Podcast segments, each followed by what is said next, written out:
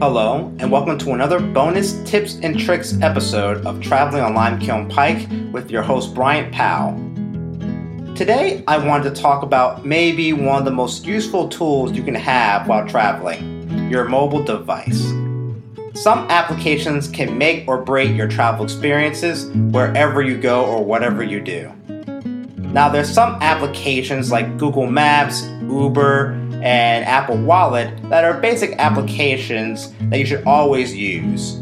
However, I'll tell you about five other free applications not as well known or used, and that way able to make sure your experiences is as delightful and as easygoing as possible. To listen to more tips and tricks of this nature, please like and subscribe to the podcast while I talk about travel tips and tricks applications.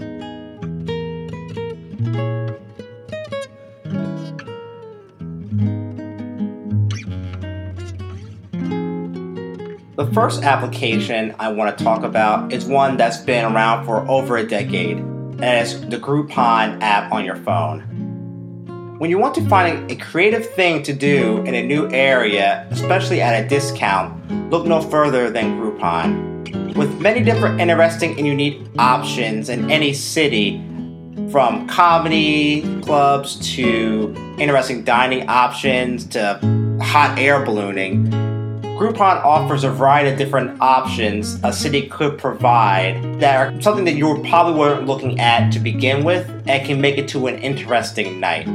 Having that application when you're going to a city can eventually lead your night into some place you never thought of at a fantastic discount. And it's all done throughout this one application from searching to purchasing to your ticket.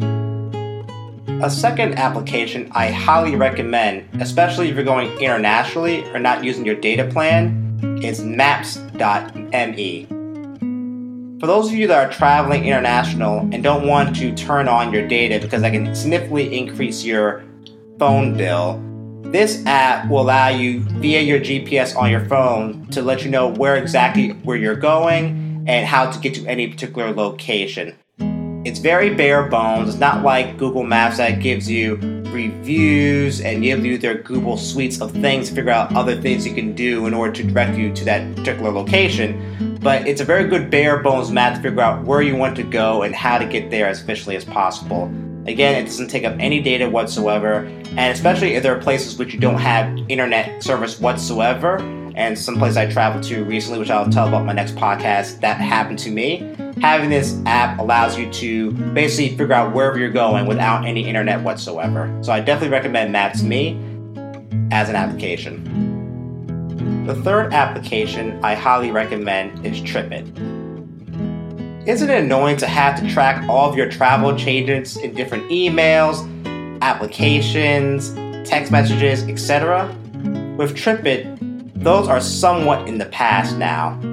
This application allows you to aggregate all of your itinerary travel inputs from all those different resources and have it into one application that not only tracks what time you're leaving your airplane or train or what time your reservations.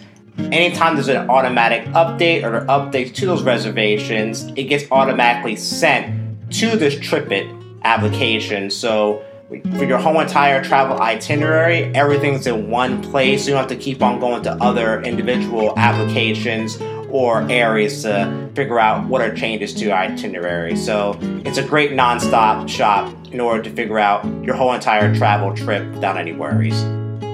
Another application I find highly useful, especially going to countries in which you don't know the language, is Google Translate.